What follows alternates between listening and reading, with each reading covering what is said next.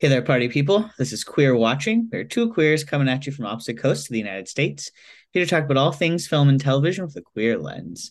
I'm Jesse, here with my best pal Briana, and today we're talking about Shiva Baby, which originally premiered online in 2020 at the South by Southwest Film Festival due to COVID 19, and then was at TIFF for a little bit, and finally was released to the public in a very limited theatrical run, mostly on streaming April 2nd, 2021. So, little bit old, but here's your spoiler alert for all things Shiva Baby, as well as the short of the same title. It was based off of, it's written and directed by Emma, I think Seligman, I think is how you say their last name. And it seems from some of their identities, it might be semi autobiographical, but we will get into some of that. Briana, I made you watch this movie. yes, never would I ever choose to watch this movie. Tell me more. How did you feel? Why wouldn't it be something you'd choose? Go on. Um, because I hate awkward and I also don't like just building anxiety with no real constructive like way of re- of relief relieving it. So it was essentially just in my opinion like an hour and 15 minutes of building anxiety with no talking about why the lack of boundaries was problematic, no talking about how they could relieve the anxiety in a healthy way or like anything. It was just an anxiety fueled film with lots of awkwardness. And yeah, I was I was not a fan.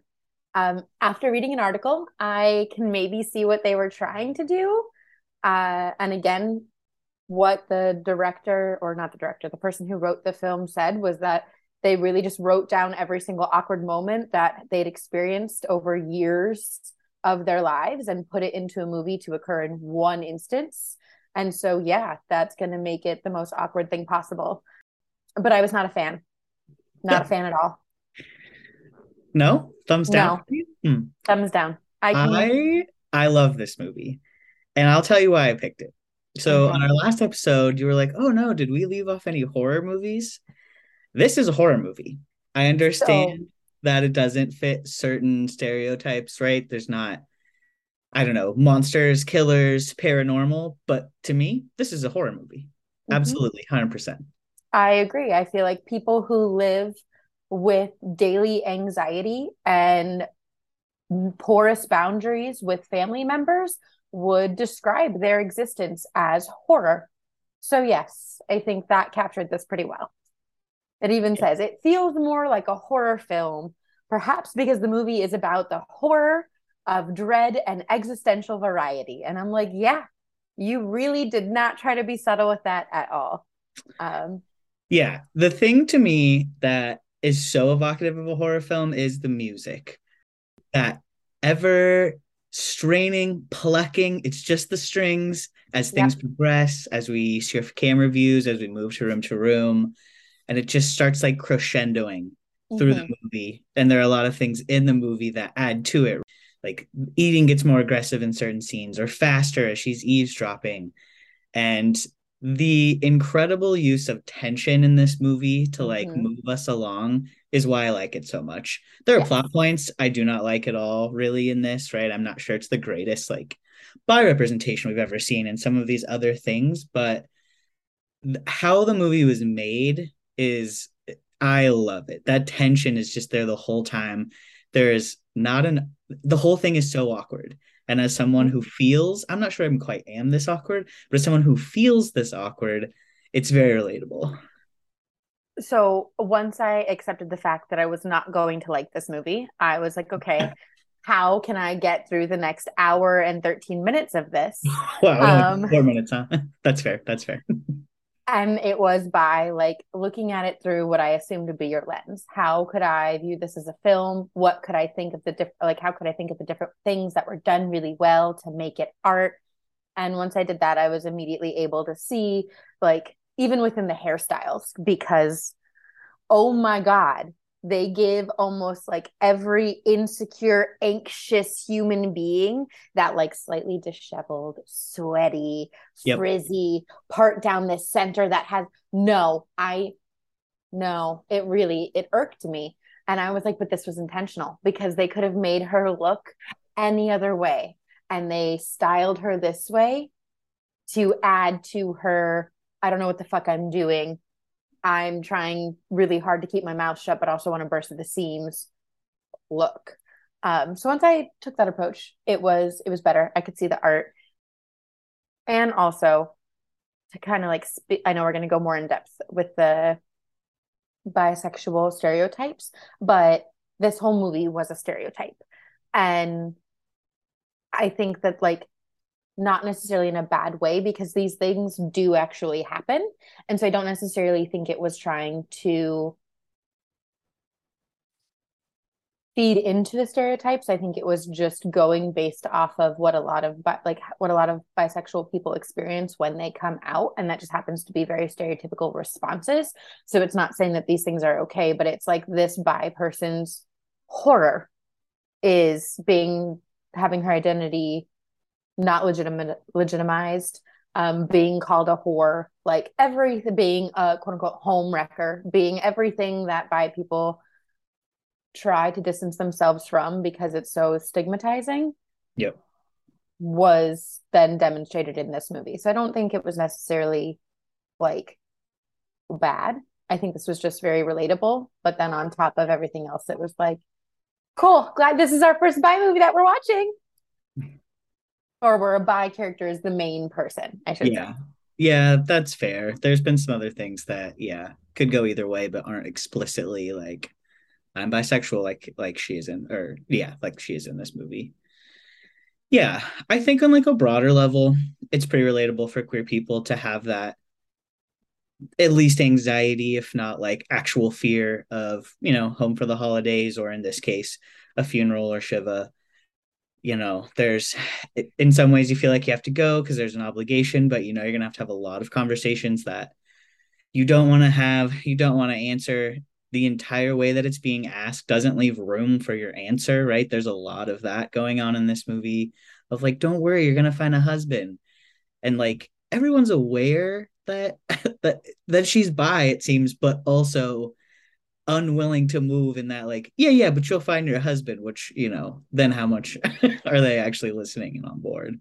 Yeah. I mean, I feel like this was a perfect demonstration of what we've talked about where like conflict is going to happen no matter what and it will be either internalized or externalized and we saw the main character internalizing a lot of the conflict because there were so many even if someone doesn't ask a question there's so many ways to shut something down but yep. she chose and it could have been because how she was raised within the jewish culture to and and re, although it didn't really sound like she was super religious but like within the jewish culture of like you don't externalize that conflict and then when she did it was in loud outbursts that then made everybody uncomfortable because that's not how you acted as Shiva. How dare you not be able to maintain the internalization of the conflict? But this is the second time that you've seen this movie. And mm-hmm. so, what made you want to watch it again, except for other than seeing me be incredibly uncomfortable? I guess I wanted to see if if it was as good the second time, if it had the rewatchability factor at all. I would say it does. I think I found it funnier the second time, especially because the first time it's you're a little unsure if it's gonna take that hard pivot into a more gnarly horror film, right? Like that scene where the her sugar daddy's wife tries to hand her their baby and she's like no no i can't. No i can't. No i don't want to. And you're not really sure what's going to happen and then there's a baby in the mix right?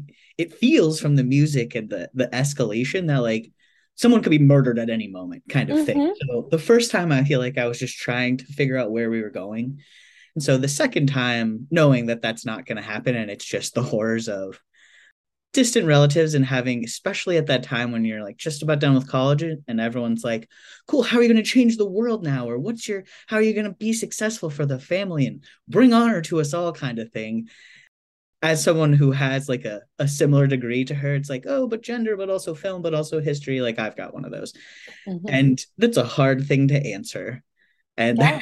She has I mean, it where she's like, it's a lens. And I was like, oof, relatable. But they are not gonna, no one no. wants to hear you went to college for a lens.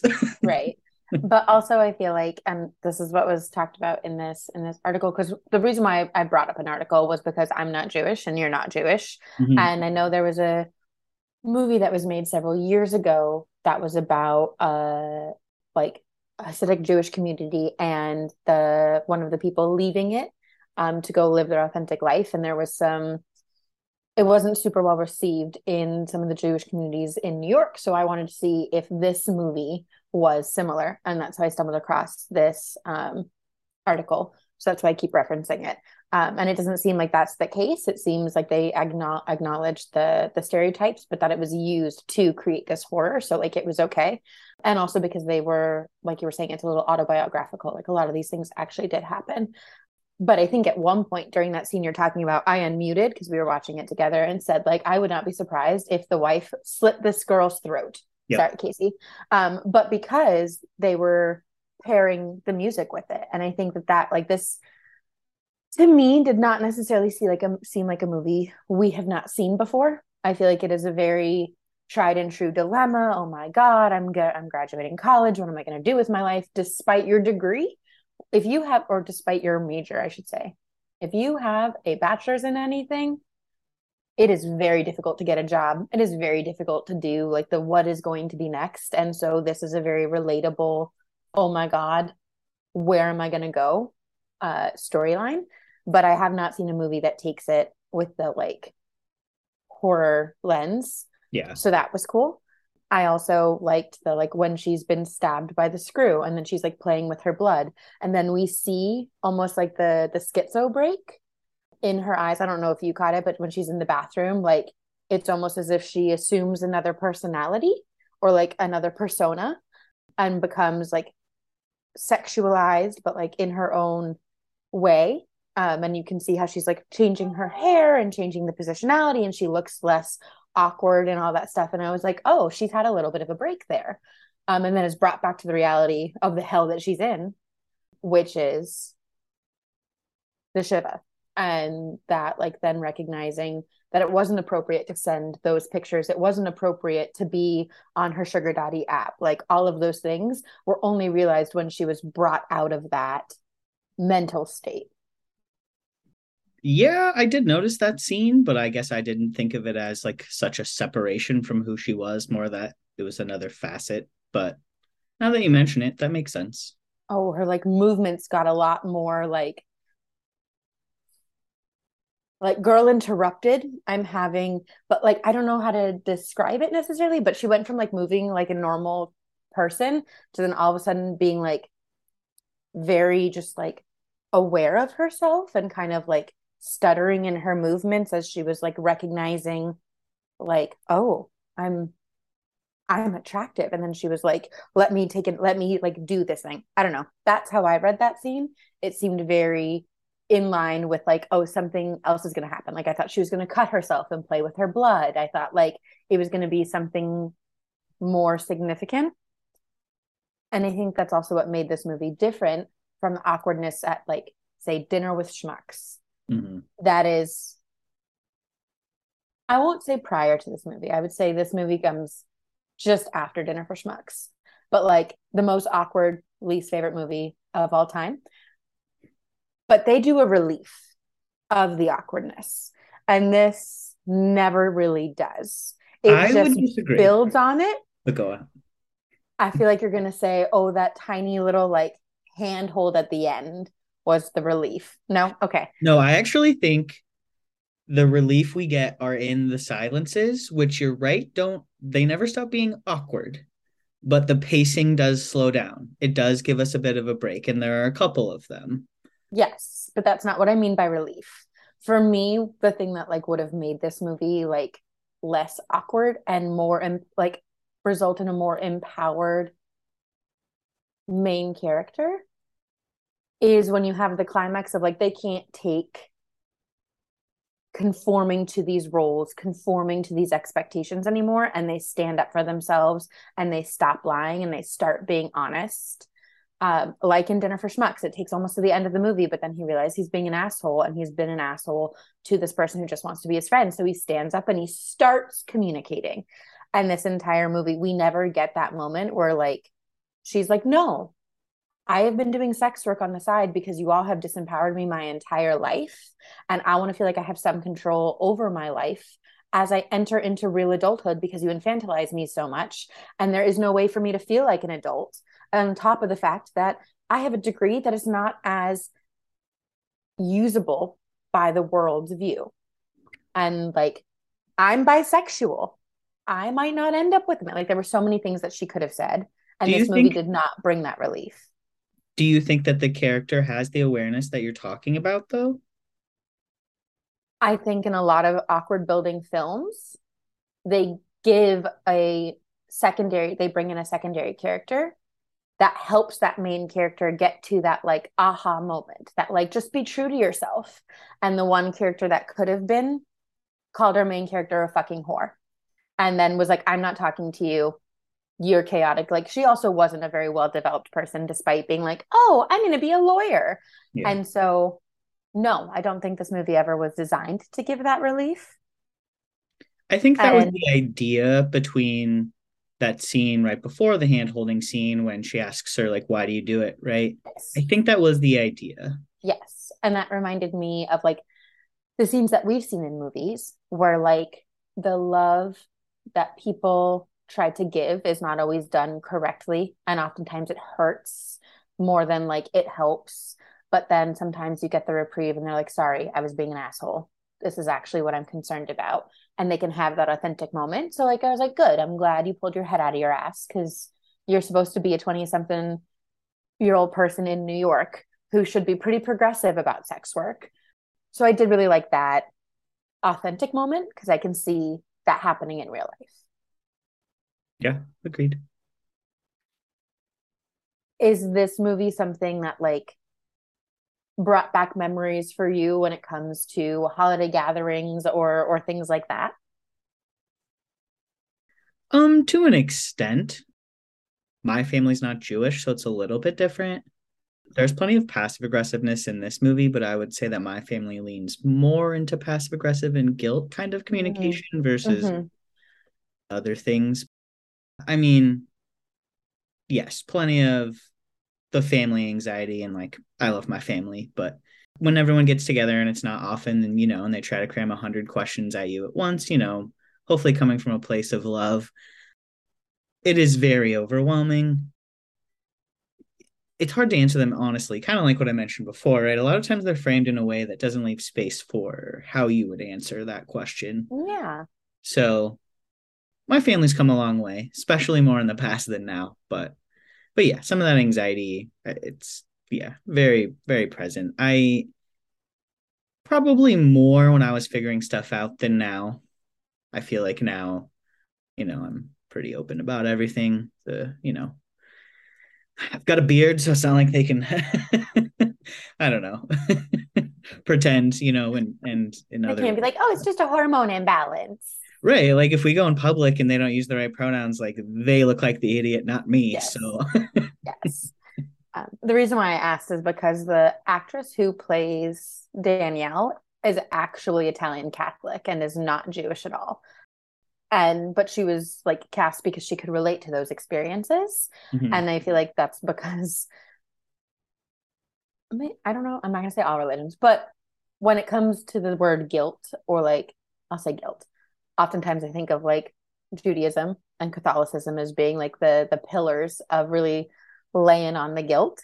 Um, and then I know we've talked as friends about our upbringing and passive aggressiveness and how we're trying to undo that and be a little bit more direct.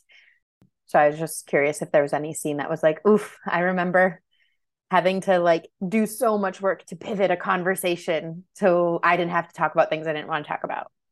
Oh, sure. I mean, the the question that she gets asked the most, I believe, is like, "Are you dating anyone?" Oh, don't worry, you'll find a nice husband, won't you? And so, like, you know, mostly in my youth, I would get interesting questions like that that I was unsure how to answer, or, you know, could always just go with a solid no. yeah, I think the most relatable scene, or like maybe emotional, emotional is the better word here, is when like she asks her mom, mm-hmm. "Are you disappointed in me?"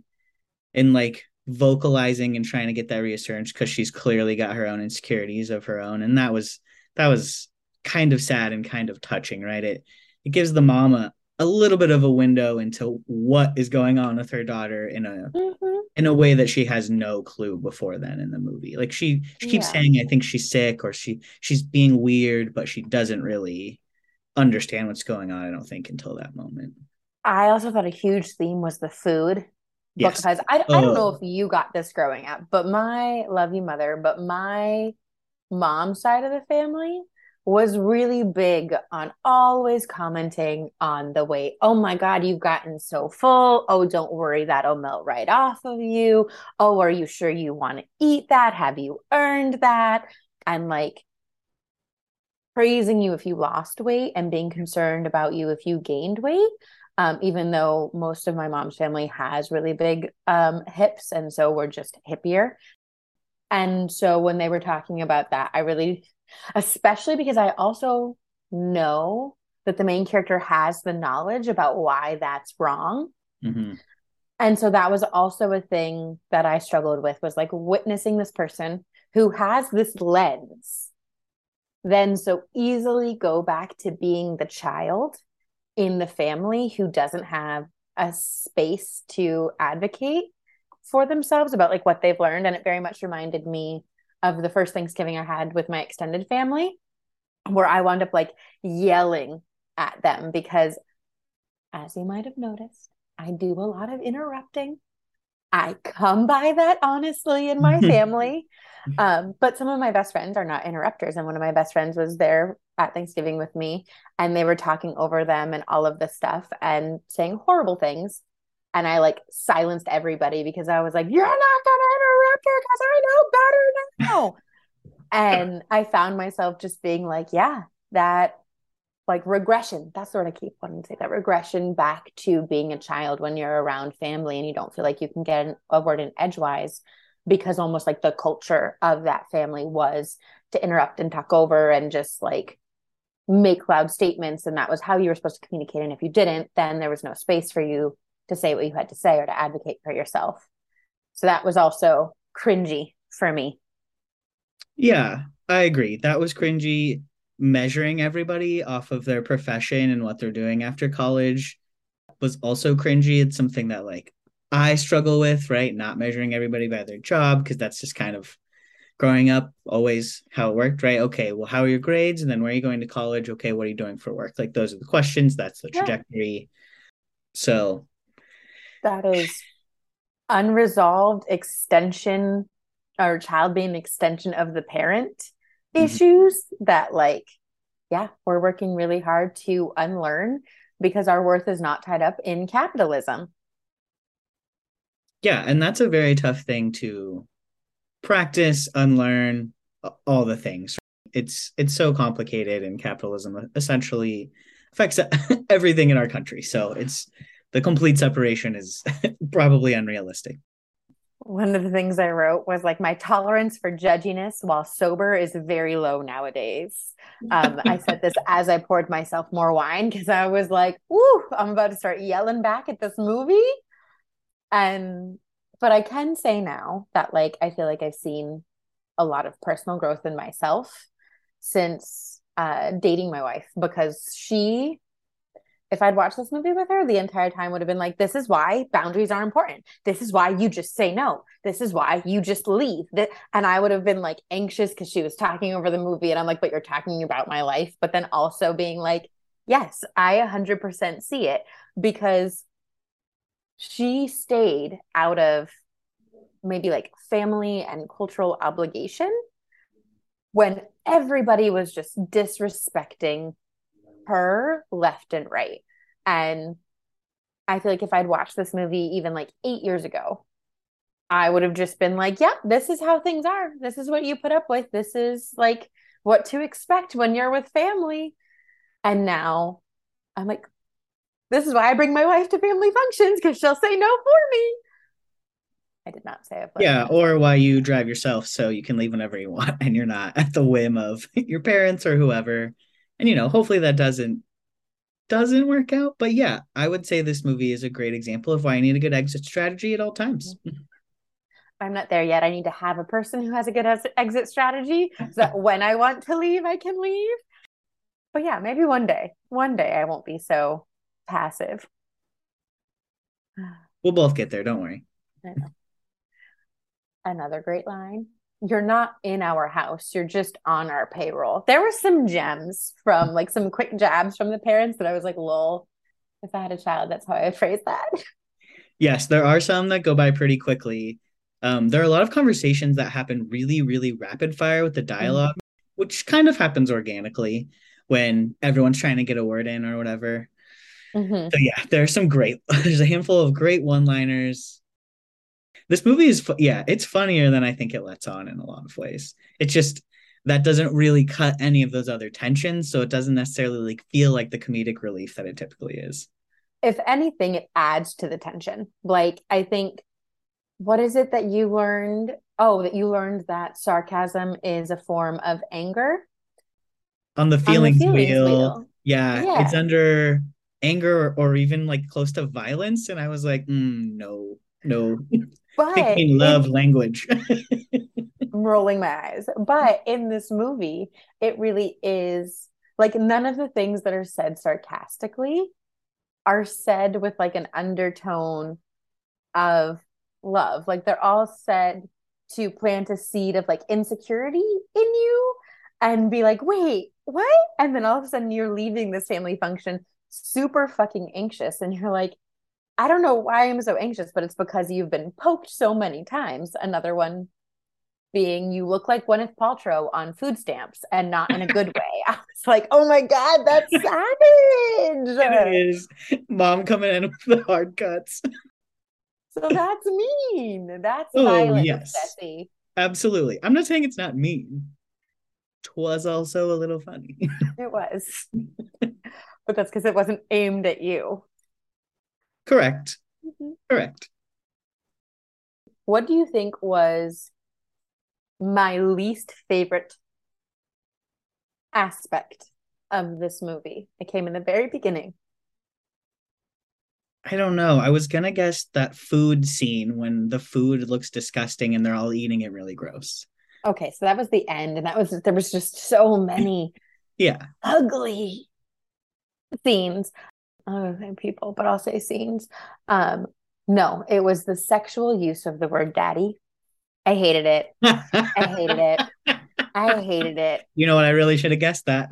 yeah, you should have because I because listeners, that is the word that I, I call my dad daddy very Who regularly. that? We're adults. I uh, know. Do not sexualize that because it's not a sexual thing. I also call my mom mommy.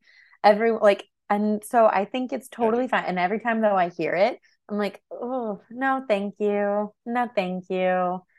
That gave me like cringe from the onset yeah, there are a lot of really, really cringy moments in this movie. Like when she meets her sugar daddy, who's at the same Shiva. And we should say, we didn't really do a description, but this is like a family friend Shiva. It all takes oh, place oh, yeah. at the same Shiva. uh, yeah, it's, yeah, it's kind of just take, takes place in one spot, but she's being introduced to her sugar daddy and she says she's a babysitter and someone is like, "Oh well, I'm sure he can help you find a position." And like some of these like innuendos that go by, mm-hmm. I was just squirming, like, "Oh, yes. oh boy, oh boy, I, I I see what you're saying. Oh boy." right? Yes, it's very, very, very cringy. Yeah, um, the whole time, and it's I think part of part of it is that it's relentless, right? You think you finally get a reprieve from like this awkwardness, and then you're hit with this awkwardness, or like mm-hmm. at the very end you have struggled. You think it's your escape. We're at the car. We're just getting people in. And then all of a sudden, dad offers them a ride. And you're like, oh, good God, this couldn't have gone worse. But again, why do these grown ass folks not say, we're good? We're getting an Uber. Thank you. Yeah, it's like, that politeness as part of the culture is just and, prioritized higher than it should be. But I also think because the wife again i'm blanking on all the on all the names but the wife of her sugar daddy is not jewish and that was also a theme of like the of her not being Jewish enough, even though her father was Jewish, like what that was never confirmed, but like she was referred to as a derogatory term for someone who is not Jewish. And I feel like part of her inability to say no or to hold boundaries came from maybe a desire to be like accepted or like not seen as like the frigid or pushy non-Jewish woman. Uh, so she was like trying to appease these folks. But did you read that? I don't know. You're like, yeah, I felt like they pegged her pretty quickly as girl boss and kind of just left her right there. I do remember the gossip about her not being Jewish. I don't know. Honestly, it's so hard to not think of Quinn from Glee when I look at that actress Dianna Agron because mm-hmm. that's what I know her from. But yeah, she's playing a much different character here. So I got some so, of that. So you read it as like they were kind of like impressed by her rather than turning their nose up. Yes, I did. Oh. Besides the moms or besides the ladies gossiping, because to me the gossip in here is not personal. Did it, you like, Google the the phrase that they call her? No. Okay. What do they call her? I feel like it's okay to I don't know. They call her a Shiksa princess. And when you Google it, it just says a derogatory term to refer to, uh, or it's an often disparaging, although not always, term for a Gentile woman or young girl. So disparaging, not being endearing, being like, you're not, you're not one of us. And they almost exclusively referred to her as that, except for when they were like trying to connect Danielle to her for a job. So I I read the entire time that she was not welcome, that they looked down on the fact that like he was with her and not with a nice Jewish woman. So that's where I got the like, oh, I'm going to try my best to appease you all. Yeah, I could see that. I could definitely see that. I don't know. It sounds like her husband's got a pretty good gig. It sounds like she's working, doing all the working, all the everything, and he's just eating food with his buds and sleeping around on her. So fuck that guy. Right. I also don't think I also don't think he was sleeping or eating with his friends. I think those were just expensive dinners that he was taking her to. Yeah, I think you're right. But okay. Either way, he's yes. not working and supporting yes. his family or like contributing, it seems. and they have two homes. They have an apartment, yeah. a loft in Soho. Don't even get me started about how expensive that is. Even if you bought it back in the 70s when it was not as expensive, it would still be expensive. And then I'm pretty sure this takes place in Long Island. They did not say. And that's probably an assumption of mine. But I feel like having family that lives in Long Island, it's pretty safe bet to assume that that's where they live. Cool. Yeah. I don't know New York. So I trust you. I do think it's interesting that it doesn't end up mattering at all who died. That is not part of the movie really at all. They briefly struggle over a name and who it is. And I think there's a line of like, oh yeah, she played cards with my grandma, but like mm-hmm. clearly, th- clearly our main character Danny has no actual ties to this person, so it's not out of a personal connection. It's just family obligation that got her there. Mm-hmm. With her with her bubby, who she may or may not have ever met. Yeah, that was a little. I didn't actually get that. Yeah, but I did love the scene where the sugar daddy came up to them after like or came up to Danielle and Maya and was like trying to have that big dick energy, being like, "Oh, what's going on here? Your sisters," and like Ugh, trying to unclear just... their relationship. And Maya was like, "I gave her her first orgasm." Hilarious, the best response. I think that's the only move there. also, that's the type of confrontation that I wanted the entire movie. I just wanted that, like, I'm going to put you in your fucking place. Maybe that'll be the sequel. It'll be a redo of this Shiva, and Danielle will have gained some confidence in herself to find the balance between not being disrespectful to her family and culture, but also not being disrespectful to herself. Yeah, absolutely. I the scene you're talking about, I also had quite a reaction to because he tries to like make these implications that she's like super in love with him, and it isn't just like a job, if you will. He kind of says like, "Oh, you only babysit one family. Like you must really be over the moon about that kid." It's like, dude, we know what you're saying, and you're gross. And no, I don't. Right. No part of this is her being in love with you. In fact, now that she's learned about you, I think it's just guilt. Like, don't flatter yourself. You're disgusting. Although, what do you then take the her attempting to give him head scene as?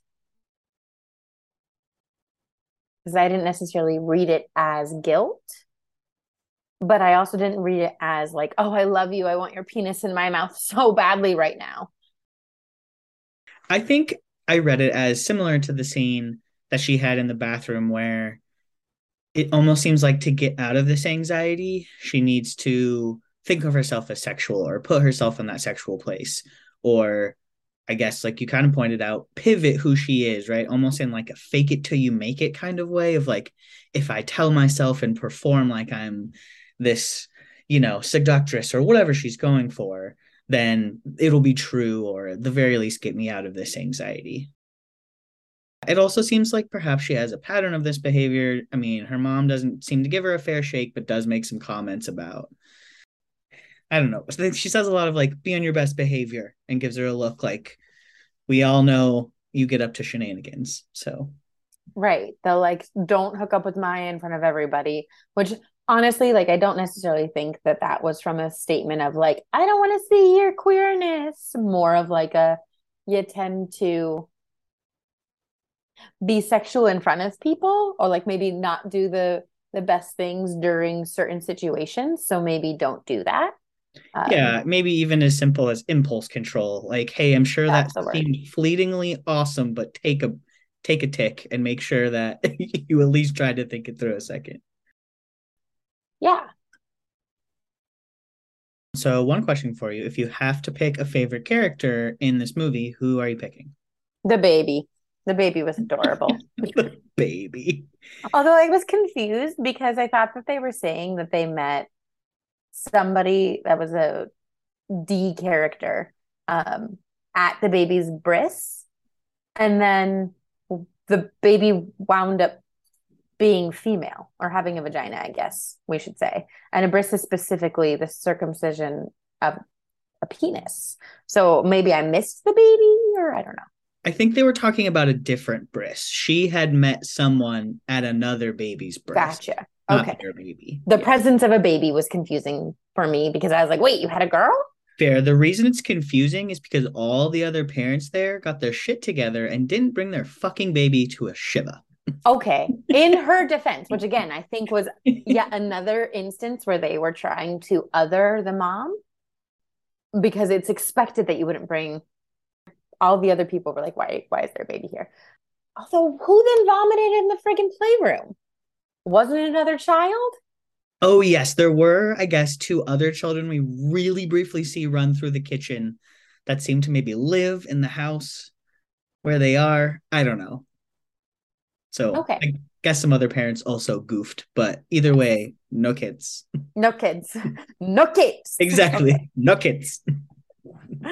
ah, I mean, we should just watch The Incredibles and pretend it's queer and talk about it. Um, okay. I'm sorry. I digress. My favorite character. It could be the baby. That's a decent choice. The baby adds a lot of tension from all that crying because it's just it this constant background noise and like and it made me realize how many times I was just so thankful to not have a child. Love children, love being around them. So thankful I don't have one.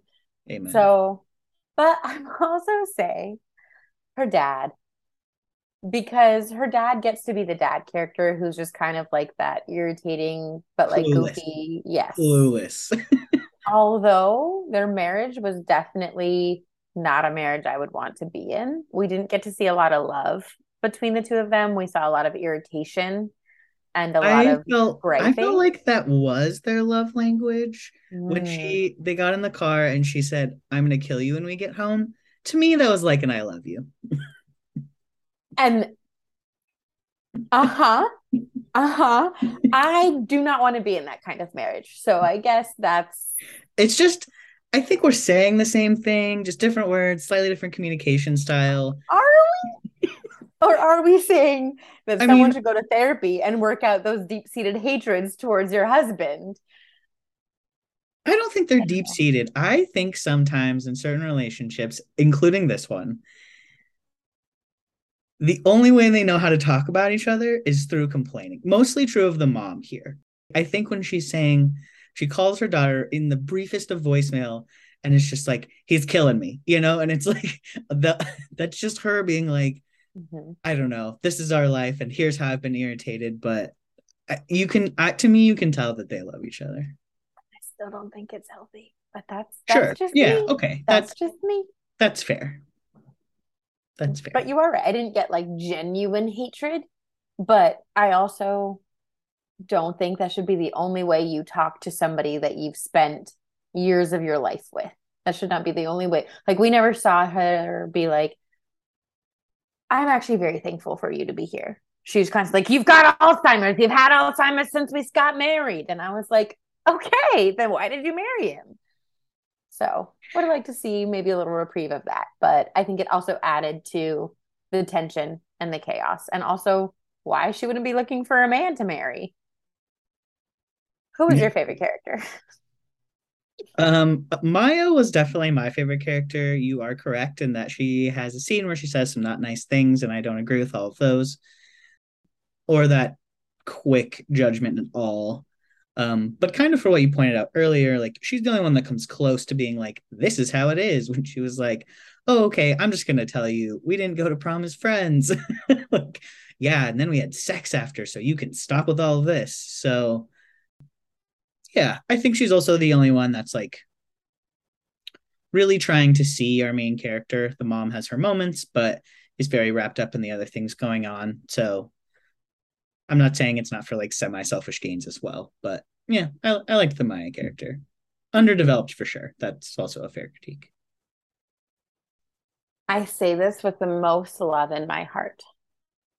That is not surprising, given that she is the epitome when it comes to looks of women that you find attractive. And I- energy wise, I was like, oh, this reminds me of certain someone's exes. So I 100% get why she would be your favorite character, not only on looks, but also on the energy that she brings. It's not a bad thing, it's just not surprising. I don't see it. Anyway, um, what? she- Okay. I mean, I kind of see it. I can Okay. We can, we can talk about this off pod. Yes. Um, she's also from Booksmart, so I I have seen that actress. Really? Okay, I did think she looked a little bit familiar. What? Yeah. What? She's very small role. Oh, Um, okay. She kind of ends up being friends with Beanie Feldstein's character. She's someone they kind of make fun of at the beginning and then comes around, kind of thing. So What kind of awards do you think this movie would have gotten if it was award season? But like, if you were award person um, you- and you had to give this movie an award, Oh. Probably a technical thing. I think what they do with some of the lighting and cinematography is pretty great here. I think the way it's shot and lit really, really adds to the tone of what's going on. Like, I feel like as things are starting to really start to spin a little bit for the main character, everyone's face gets kind of really red lit. And it's almost all Mhm. these like big rounder faces coming down at you. So you're almost like you're under attack kind of thing. Mhm. Yeah, so probably that. But I would say music. I understand that. It's very intentional and does a lot to add to the movie. However, I think it's almost too repetitive to be something Mm. the Academy would ever go for. They I feel like they like a moving score a lot more than something this tense and plucky. Go on. Excuse me. I, I did not ask about the Academy. I said, what award would you give? Okay. And so I'm saying I'd give an award for the music because I feel like if you didn't have the music, I wouldn't necessarily have felt as much anxiety. It's like with Jaws. Yep. Without that dun dun dun, you don't like feel as much fear building. Uh, and then you would get a little bit of reprieve, but not that nice like serotonin reprieve where you can breathe. You're just like, it's like the fake orgasm she had in the beginning. You're like, huh, that's done. Okay, on to the next one.